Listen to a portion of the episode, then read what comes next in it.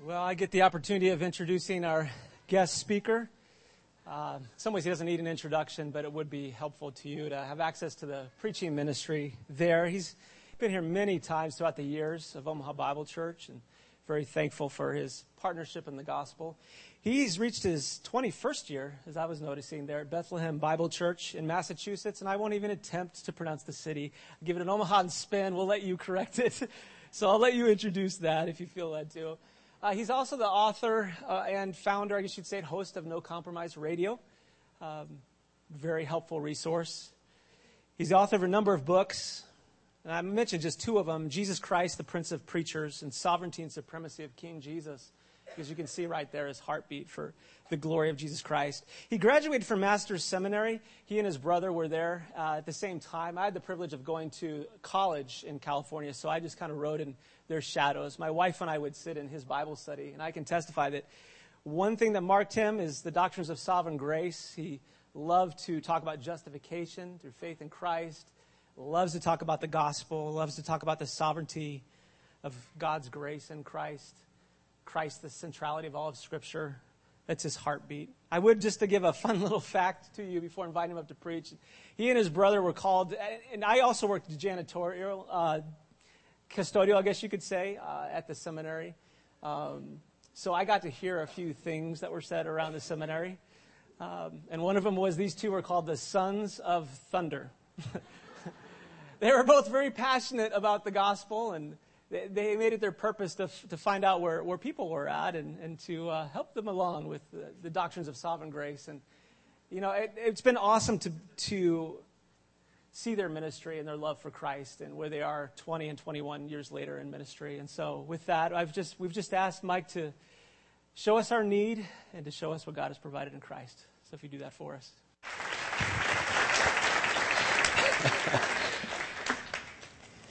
I want you to know that I graduated before Pat did that year.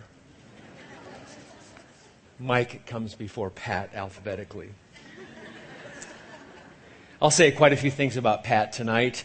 If you're back here at 6 o'clock, I'm just super thankful for Omaha Bible Church and um, what the Lord has done here through Pat. And by the way, uh, years ago when my mother was here, many of you loved her when she was sick and dying. And I think of my mom singing Victory in Jesus, about dead, but still singing the faithfulness of Jesus Christ. And so I'm super glad to be back. There are many very frightening verses in the Bible. If you just pick up the Bible and read it, you'll quickly find out there are some shocking things, some terrifying things, some alarming things. If you had to pick the most terrifying verse in the Bible, I wonder which one you'd pick. Might it be Jude 15? To execute judgment on all and to convict all the ungodly of their deeds of ungodliness that they have committed in such an ungodly way. Or might it be the words of Jesus in Mark 9? If your hand causes you to stumble, cut it off, for it is better for you to enter life crippled than having your two hands to go to hell into the unquenchable fire. These are frightening words. What about these chilling words from Jesus? Throw out the worthless slave into the outer darkness. In that place there will be weeping and gnashing of teeth. Or might it be in Revelation 22 Behold, I'm coming soon, bringing my recompense with me to repay each one for what he has done. Frightening words. Some think the most blood curdling words are found in Matthew 7. Not everyone who says to me, Lord, Lord, shall enter the kingdom of heaven, but he who does the will of my Father who is in heaven. On that day, many will say to me, Lord, Lord, did we not prophesy in your name and cast out many demons in your name and do many mighty works in your name? And then I will declare to them, I never knew you. Depart from me, you evildoers. But there's another verse that if we consider today, what's the most frightening? I think it's going to be surprising to you, and it's from the book of Hebrews. Now you're probably thinking it's this verse. It's a fearful thing to fall into the hands of a living God. But it's a different verse. Here's the verse that I think that could be the most frightening verse in all the Bible. For the word of God is living and active, sharper than any two edged sword, piercing to the division of soul and of spirit, of joints and of marrow, and discerning the thoughts and intentions of the heart. Let's take our Bibles, please, and turn to Hebrews chapter 4. and take a look at that verse. And I think as you see it in context, you'll quickly understand, oh, it does tell me about the Bible. It is bibliology. It, it tells me about the nature of Scripture. But there's a context for this verse. And we're going to look at that context this morning and show you then your need of the Lord Jesus Christ. I love the book of Hebrews. It's changed my life. Uh, Donald Grey Barnhouse said, This is the book of the Hebrews. The epistle to the Hebrews is written to the Hebrews to teach the Hebrews that they should no longer be Hebrews. With the focus on the main Hebrew that I might add, the Lord Jesus Christ. Uh, there are four Gospels in the Bible the Gospel of Jesus Christ according to Mark and Matthew and Luke and John. But some people think this book is called the fifth Gospel. Why? Because it talks so much about Jesus. The other Gospels talk about Christ's work on earth and, of course, culminating in the cross and the, and the resurrection of Jesus. But this book, Hebrews, talks a lot about his ministry in heaven as he intercedes as the great high priest. I know you love the book of Hebrews and even how it starts off with a bang in chapter 1. I mean, there's no ramping up speed or anything, just immediately praising who Jesus is. Verse 3 He's the radiance of the glory of God, the exact imprint of His nature. He upholds the universe by the word of His power. Could anything be greater? Yes. After making purification for sins, He sat down at the right hand of the majesty on high. Everything about this book is Jesus Christ and how great he is. You think about angels, he's greater. You think about priests, he's greater. You think about Moses, he's greater. Just think about anyone and, and everything, Jesus is greater. Matter of fact, the language of Hebrews is better. The language of Hebrews is greater. Often you'll see those words better, better, better, better. More excellent, more excellent, more superior, more superior. And so this whole book is about who Jesus is. Matter of fact, I, I ask myself the question if I'm hurting and struggling in life, what do I need to know? Four steps to kind of get out of something, some pragmatism. The recipients of this letter were struggling. They were losing their homes. They hadn't died yet for the faith, but it was going to be close. And so, what do they need? An exit strategy? How to get out of town? No, they needed to consider who Jesus was. Hebrews 3. Take a good long look at Jesus to make sure everything is in the right priority. So much so that these are the names of Jesus in this book, alphabetically author, apostle, captain, Christ, finisher, firstborn, God, heir, high priest, Lord, mediator, shepherd, son, and surety. Everything about this book is Jesus is greater. Now, before we get into the text specifically, if you remember that priests mainly do two things, it will help you since this is the book about Jesus, the high priest. Matter of fact, if you look at chapter 8, verse 1, sometimes pastors ramble and you don't know what they're talking about. That's why I'm preaching today. You just stay over there, Pat. What's the point of all this in Hebrews? In Hebrews 8.1, it tells you. Hebrews 8.1. Now the point in what we are saying is this. Here's the point. What's the point of this book? We have such a high priest. One who's seated at the right hand of the throne of the majesty in heaven. There's this great high priest, and priests do two things. If you remember this, you'll get the book. They sacrifice, right, for sins. Of course, we know Jesus, He is the sacrifice. And they pray. They make intercession. Priests, if you boil everything down, they make sacrifices and they intercede. And Jesus is the great high priest. Well, why do we need this high priest? And let's go to chapter 4, verse 12 and 13, these scary verses, and we'll see them in context. And you notice in English at least, the first word in Hebrews 4:12 is for. There's a connection. Don't miss the connection. Just back up even one verse and it'll tell you what the for is for. Verse 11. Let us therefore strive to enter that rest so that no one may fall by the same sort of disobedience. For the word of God is living and active, sharper than any two-edged sword, piercing to the division of soul and spirit, of joints and marrow, and discerning the thoughts and intentions of the heart. And no creature is hidden from his sight, but all are naked and exposed to the eyes of him to whom we must give an account.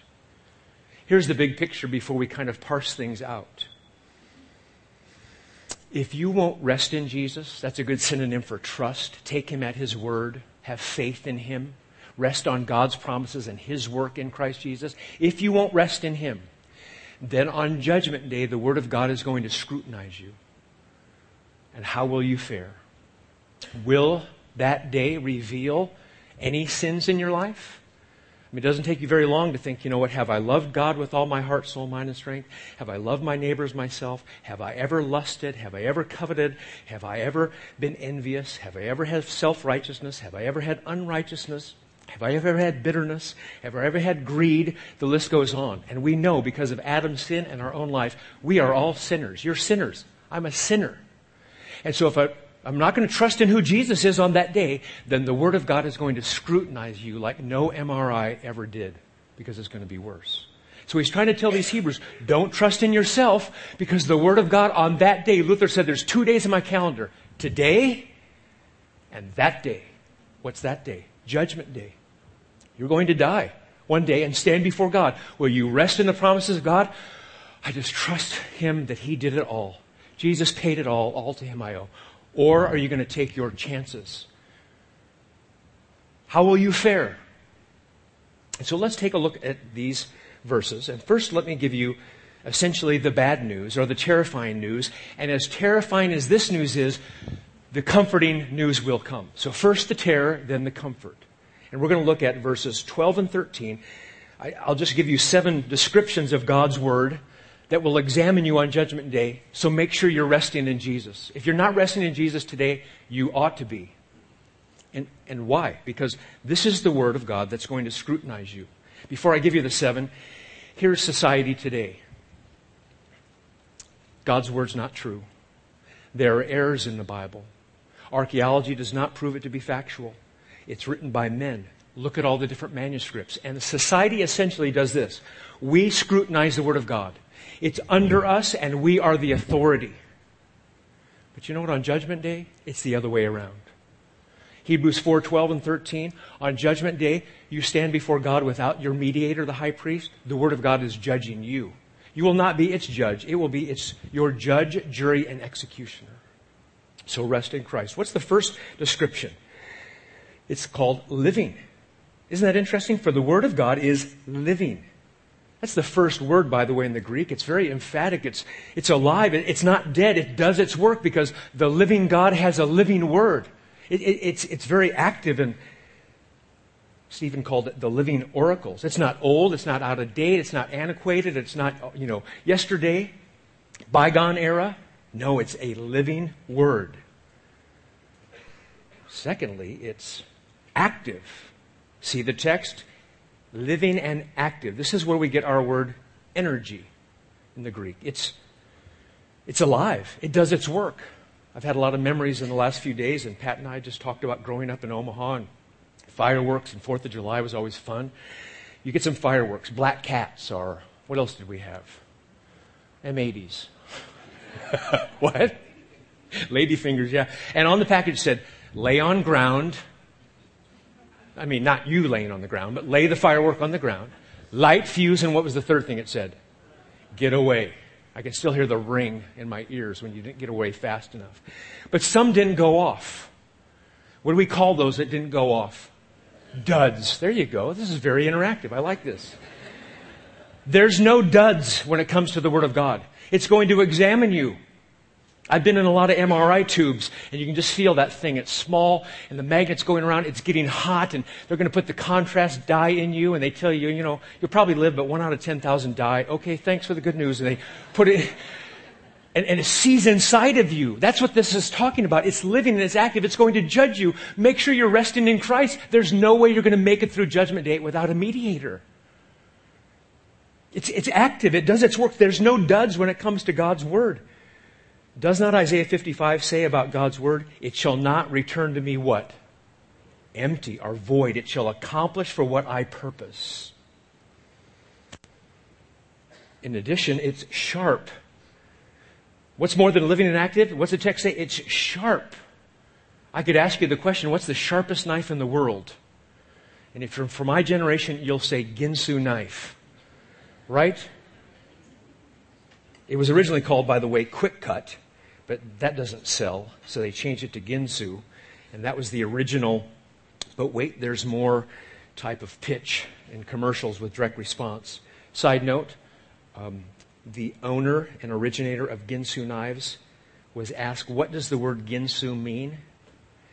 He said, It's translated this I never have to work again. I preached a sermon in California. Somebody sent me some Ginsu knives. I look them up online, they're only 29 bucks. So, by the way, the sharpest knives in the world are German precise Wüsthof knives, if you ever want to know what the real sharp ones are, in case they get sent my way. Volcanic glass is actually sharper. Sharper than even a surgeon's scalpel. Surgeon's scalpel tear, tears at cells. This volcanic glass obsidian is even sharper. But there's something more sharp than obsidian, and that's the Word of God. This is not like a big broadsword that's going to examine you. It's like a fine scalpel cutting down to your heart. What's really in your heart? Will it find sin? Thoroughly looking at you, completely looking at you. God Himself doesn't need contrast, dye, or images or anything else. And to show you the emphasis, it's called a two edged, literally double mouthed, to show you the penetrating force of this knife. Sometimes this, this scalpel is used for cutting up sacrificial animals. It penetrates. It's sharp. Like David said of Goliath's sword, there is none like it. Give it to me. Not just sharp, what's the text say? Fourthly, it pierces to the division of soul and of spirit, joints and marrow. It, it pierces. Uh, the word pierce means to, to run through. It's like that javelin of Phineas that runs through not just one person, but through the one person and into the other and out their back. It does its work. Nothing, it, it, it, nothing is, is, is away from the scope of this lens. 1 Corinthians 4 The Lord comes who will bring to light the things hidden in the darkness and disclose the motives of men's hearts. And so, if you're here today and you're not trusting in Jesus, how will you fare on that day? God's knowledge is easy. He doesn't have to recall things. Job 11 says he sees iniquity without investigating. And if you look at the text, divide soul from spirit, this is not a, a, psychology class in terms of, well, we are tripartite and we have a soul and a spirit and a body, or do we have just a soul and a body, or just a soul? It has nothing to do with that. It has to do with, it's invasive. It penetrates. Run to Christ and rest in Him. Fifthly, it discerns, discerning the thoughts and intentions of the heart. Now we move to not sacrificial language, not surgeon's language. We move to the judge language. We move to legal terminology.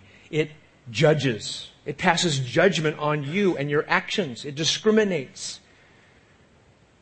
Knows our heart. So, so trust in Christ. Rest in Him. Believe on Him. There's no way out. I mean, if there was a way out besides that, fine, but there's no other option.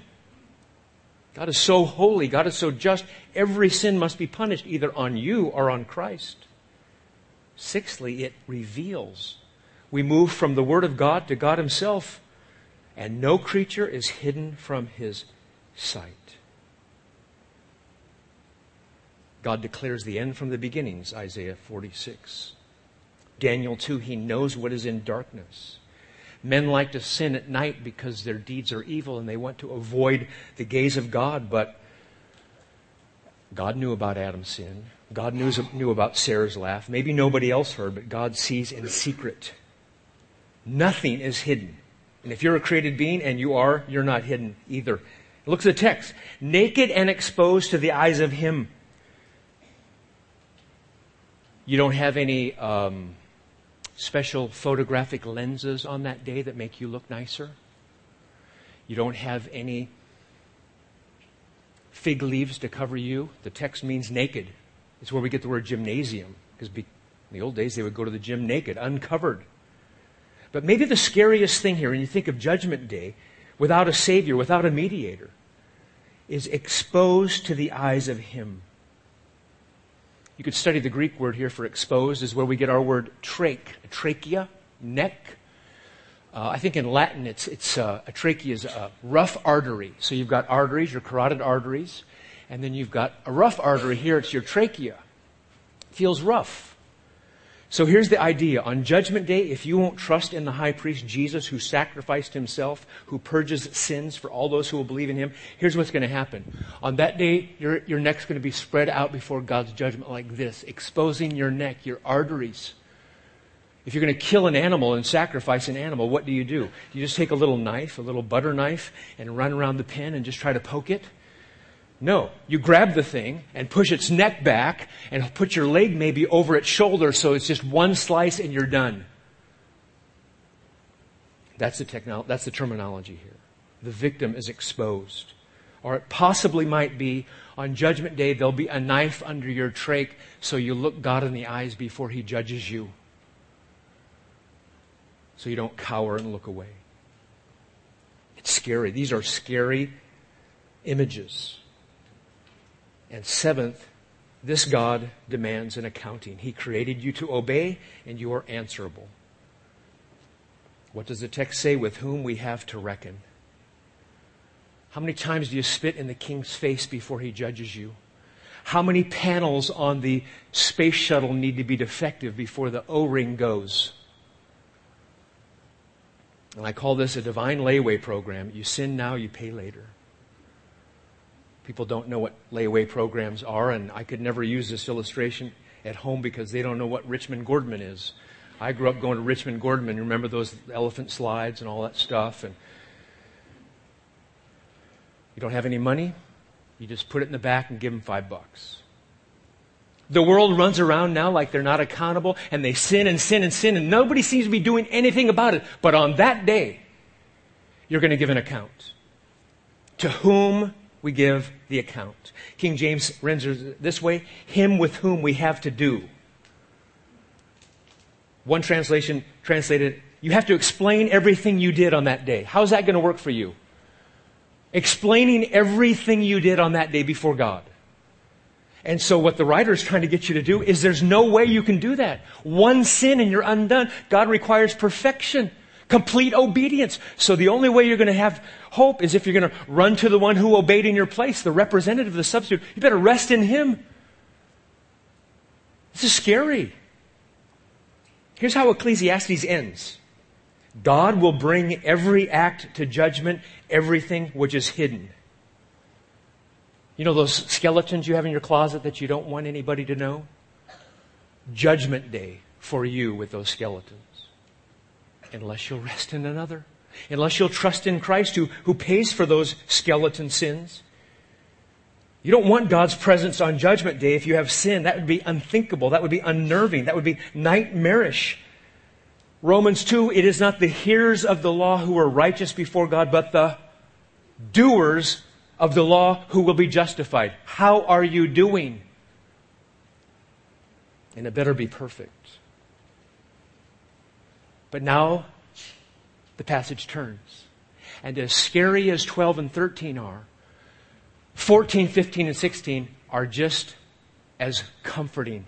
It's like balm to the sinful soul, encouragement, pleasant. They're pleasing verses. Luther said, after terrifying us, the apostle now comforts us. Oh, I need some comfort in light of what we just read.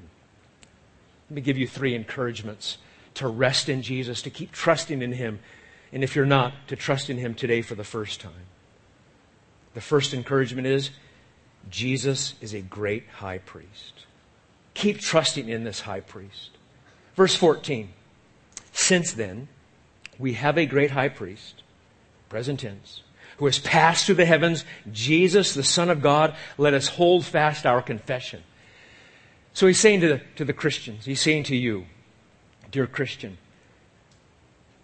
don't go back and trust in the old system. Don't go back to works. Don't go back to your baptism and your circumcision and all the other rituals and confirmation and, and everything else. Keep trusting in Jesus. And, and hold fast means it's like a nautical term to white knuckle it. it. It's just a synonym for keep believing, keep trusting, keep hoping. Now, if you read too fast, you, you miss out on this. Do you notice the text? Jesus, the Son of God. Jesus is his human name. The Son of God, that's divine name. Why would we need a divine human priest? Let me read to you a little bit from Job 9. Just listen. if I wash myself with snow and cleanse my hands with lye, yet you will plunge me into a pit. For God is not a man as I am, Job said that I might answer him, that we should come to trial together. There's no arbiter between us who might lay his hands on both of us. So here's the idea. How do you approach a thrice holy God without getting disintegrated, without getting damned, without having his wrath? You need to have somebody be a mediator for you. You need a good trial lawyer. You need a good advocate. So who are you going to pick? Well, don't pick me because I have sin. And now I'm going to get obliterated in your place, then you're next. You're going to need somebody who can boldly approach God's throne with great perfection. So here's the, here's the visual image of Job. We're standing over here sinful. God is over here holy, and we need somebody in the middle who could put his hand on God as it were, and put his hand on us. That's the language of Job. How could that ever happen? Well, you'd need to be man to put your hand on man. And guess what? Jesus completely is human. Right? He's the God man. He is perfectly human. He is truly human. But now I'm going to need somebody to put my, his, his hand on God to be my representative. And guess what? Jesus is completely God. He's the Son of God. And so it's like God the Son can be the mediator because He didn't sin and He's our representative and substitute and can be the one who steps between you and God. You have that great high priest. That's amazing. I wonder if we took the Word of God and examined Jesus' life, that, that, that God man who could stand like this, what if he had to be under the Word? What if he was born of a woman, born under law? Would we find out anything about Jesus if we put him in that MRI tube and examined his life? Would we find any sin? Any rebellion?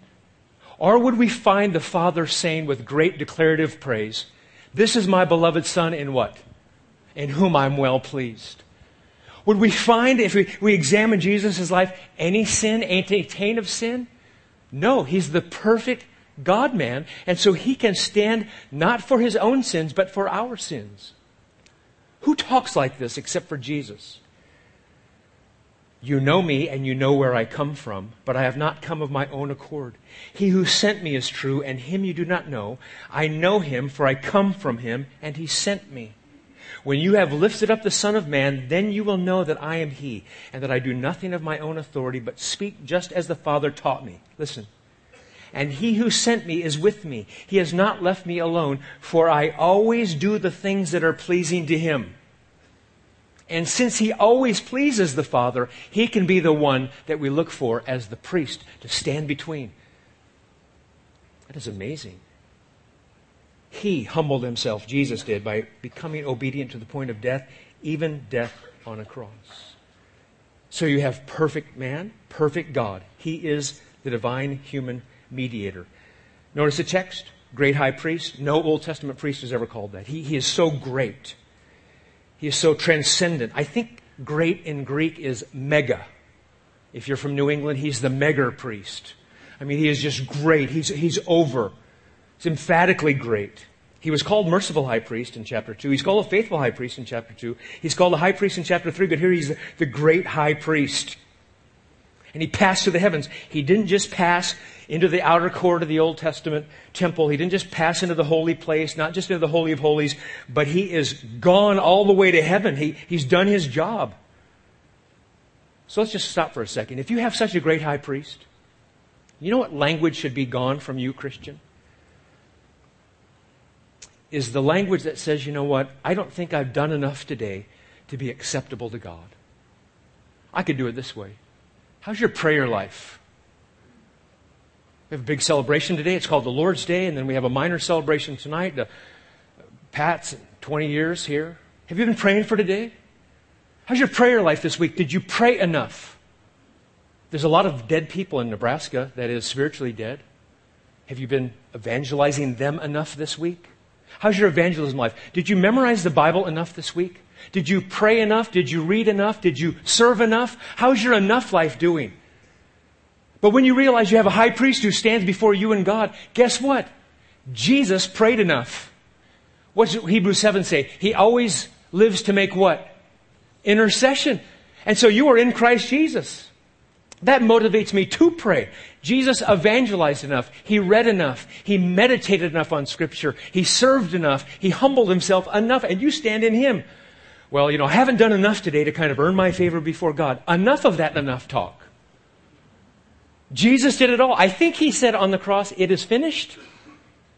And your legal standing before God, it's completely taken care of. So when you don't pray like you ought to, he doesn't kick you out of the family. He's your high priest.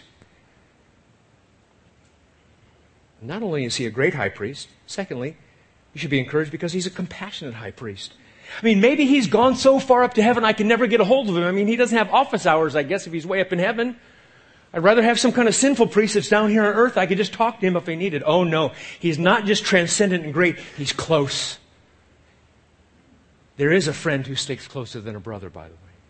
Verse 15. Look at how compassionate he is. We do not have a high priest who, who cannot sympathize with our weaknesses. Oh, he's too far away. How can he know about my problems? But one who has been tempted in all things as we are, yet without sin. Anytime you need this priest's assistance to be reminded of his sacrifice and to have his prayers, you just go to him. Freely go to him, open access, freedom, and he understands. The word sympathize there is simple but wonderful. It means you care so much about the person, you'll do something about it. Oh, I, am sorry for your pain. That's not what this word is. I'm sorry for your pain, so let me sit next to you and help you. Let me alleviate your troubles. Let me come alongside of you. I understand what it's like to be weak. I understand what it's like to be human. I have sympathy. I will help you. This is very practical, by the way. Uh, I've learned quite a few things in 25 years of preaching the Bible. Here's how I used to counsel. Somebody would come in and they'd tell me what they did wrong, and I would say either out loud, most of the time just to myself, but I'd say, That is like the stupidest thing I've ever heard. How could you be so idiotic? That was so foolish. I mean, uh, this is like, I can't extract you from all this. That is so stupid. I cannot believe you did that. How'd you get yourself into that situation? But you know what? I'm not really a great high priest. And I'm not very sympathetic. And when you go to Jesus after you've sinned, Christian, and you confess your sin, and you say, I've fallen short, I'm sorry, please forgive me, guess what the response of the great high priest is? I understand. I know. I love you anyway. I might say as the counselor, You disappoint me. That's not what the Lord Jesus says. No condescension. So therefore, when you do sin, you run to Him and say, You know what? This doesn't make me want to sin. This makes me want to honor the one who loves me so much. He knows what it's like to be tempted. What's the text say? Tempted as we are. And yet, even at a higher rate, because you think about Jesus in the wilderness with Satan, over and over and over, tempted, oh, just go for the cross later. Go for glory now. 2 Corinthians 5, he knew no sin. 1 Peter 2, he did no sin. 1 John 3, in him is no sin. And you think, oh, well, wait a second. I want somebody who's going to be a good high priest who knows what it's like to sin and then needs help. Really? Is that what you want? Warren Wiersbe said, Sin can blind us to the hurts of others. Sin can harden our hearts and make us judgmental instead of sympathetic. It's the spiritually minded person with a clean heart who sympathizes with a sinner and seeks to help him. Galatians 6 1. Because we're so sinful, we have a hard time helping other sinners. But because Jesus is perfect, he's able to meet our needs after we sin. Isn't that good? When you sin, Christian, Jesus is a great high priest who sympathizes with your weakness when I got the call, oh, you've got cancer and you've got to do this, that, or the other, and radiation, and everything else, I so struggled with fear and anxiety, not about my salvation, but just everything that goes along with it. And somebody texted me a quote from Thomas Goodwin when I was at the Shepherds Conference, and I just started crying, thinking about how great God's love is towards his children. And this was the text from Thomas Goodwin. Even your very sins move him to pity more than anger. Yea, his pity is increased the more toward you, even as the heart of a father is to a child that has some loathsome disease. His bowels shall be the more drawn out to you. And this as much when you lie under sin as if you lie under any other affliction. Therefore, fear not. What shall separate us from Christ's love? He's a great high priest. He's a compassionate high priest. He knows. And then lastly, he's a gracious high priest. You see it in verse 16? Let us therefore draw near with confidence. This is language of approaching into the temple, but now, of course, we have the greatest high priest with confidence to the throne of, by the way, if you're Jewish, there's no throne of grace. It's throne of judgment, throne of, of destruction, throne of meeting, meting out a punishment. You don't want to go before the throne. But here, for the first time and only time, because of the great high priest, his sacrifice, his intercession, his representative substitutionary work, draw near with confidence to the throne of what? Grace. Anybody here need grace? Guess where you go to get it? Guess what's bestowed at, a, at the throne of grace? Grace. Kind of different from Sinai. Thunder, lightning, smoke, fire, yellow police tape at the bottom of the mountain. Don't let your animals go there. Kind of different from, I just thought I was kind of carrying the ark around, but I touched the thing and now I'm killed. No, no. Now just go to the throne of grace. Tyndale translates this as the seat of grace. That's amazing. The seat of grace. These Christians were struggling. They're tempted to go back to the old system. They're hurting. They're going through trials. And this writer just parades before them who Jesus is. Why go back? You, can get grace anytime you want. Approach Him. Now, it does say at the end of the verse, verse 16, that we may receive mercy and find grace to help in time of need. The word there, mercy, just means God has pity, God cares. And grace probably has to do with something, with sin. When you sin, you still go to God. You don't run from Him, you go to Him. Just at the right time, get the right kind of assistance at the right trial, at the right temptation. He's a great high priest. He's a compassionate high priest, and he's a gracious high priest. I mean, who's like this? On that day, you'll stand before God, and there'll be an accounting. You need a priest. You cannot do it alone. So rest in this one He's great. He's sympathetic. He's gracious.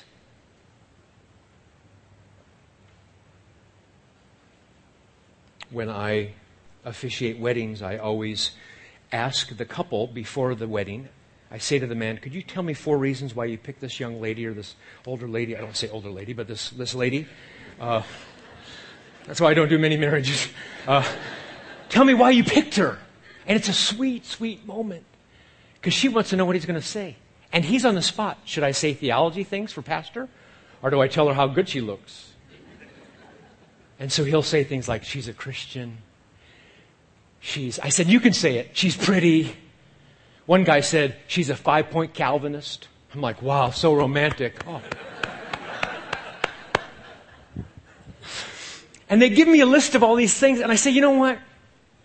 I commend you for choosing a wife with these characteristics. Loves children, loves all these other folks, just wonderful, and you just pick for the right reasons. I commend you for that. That's good love. But you want to know what greater love is? Romans chapter 5 gives four descriptions of the sinner. One is ungodly, one is sinner, one is enemy, and one is helpless. That's us.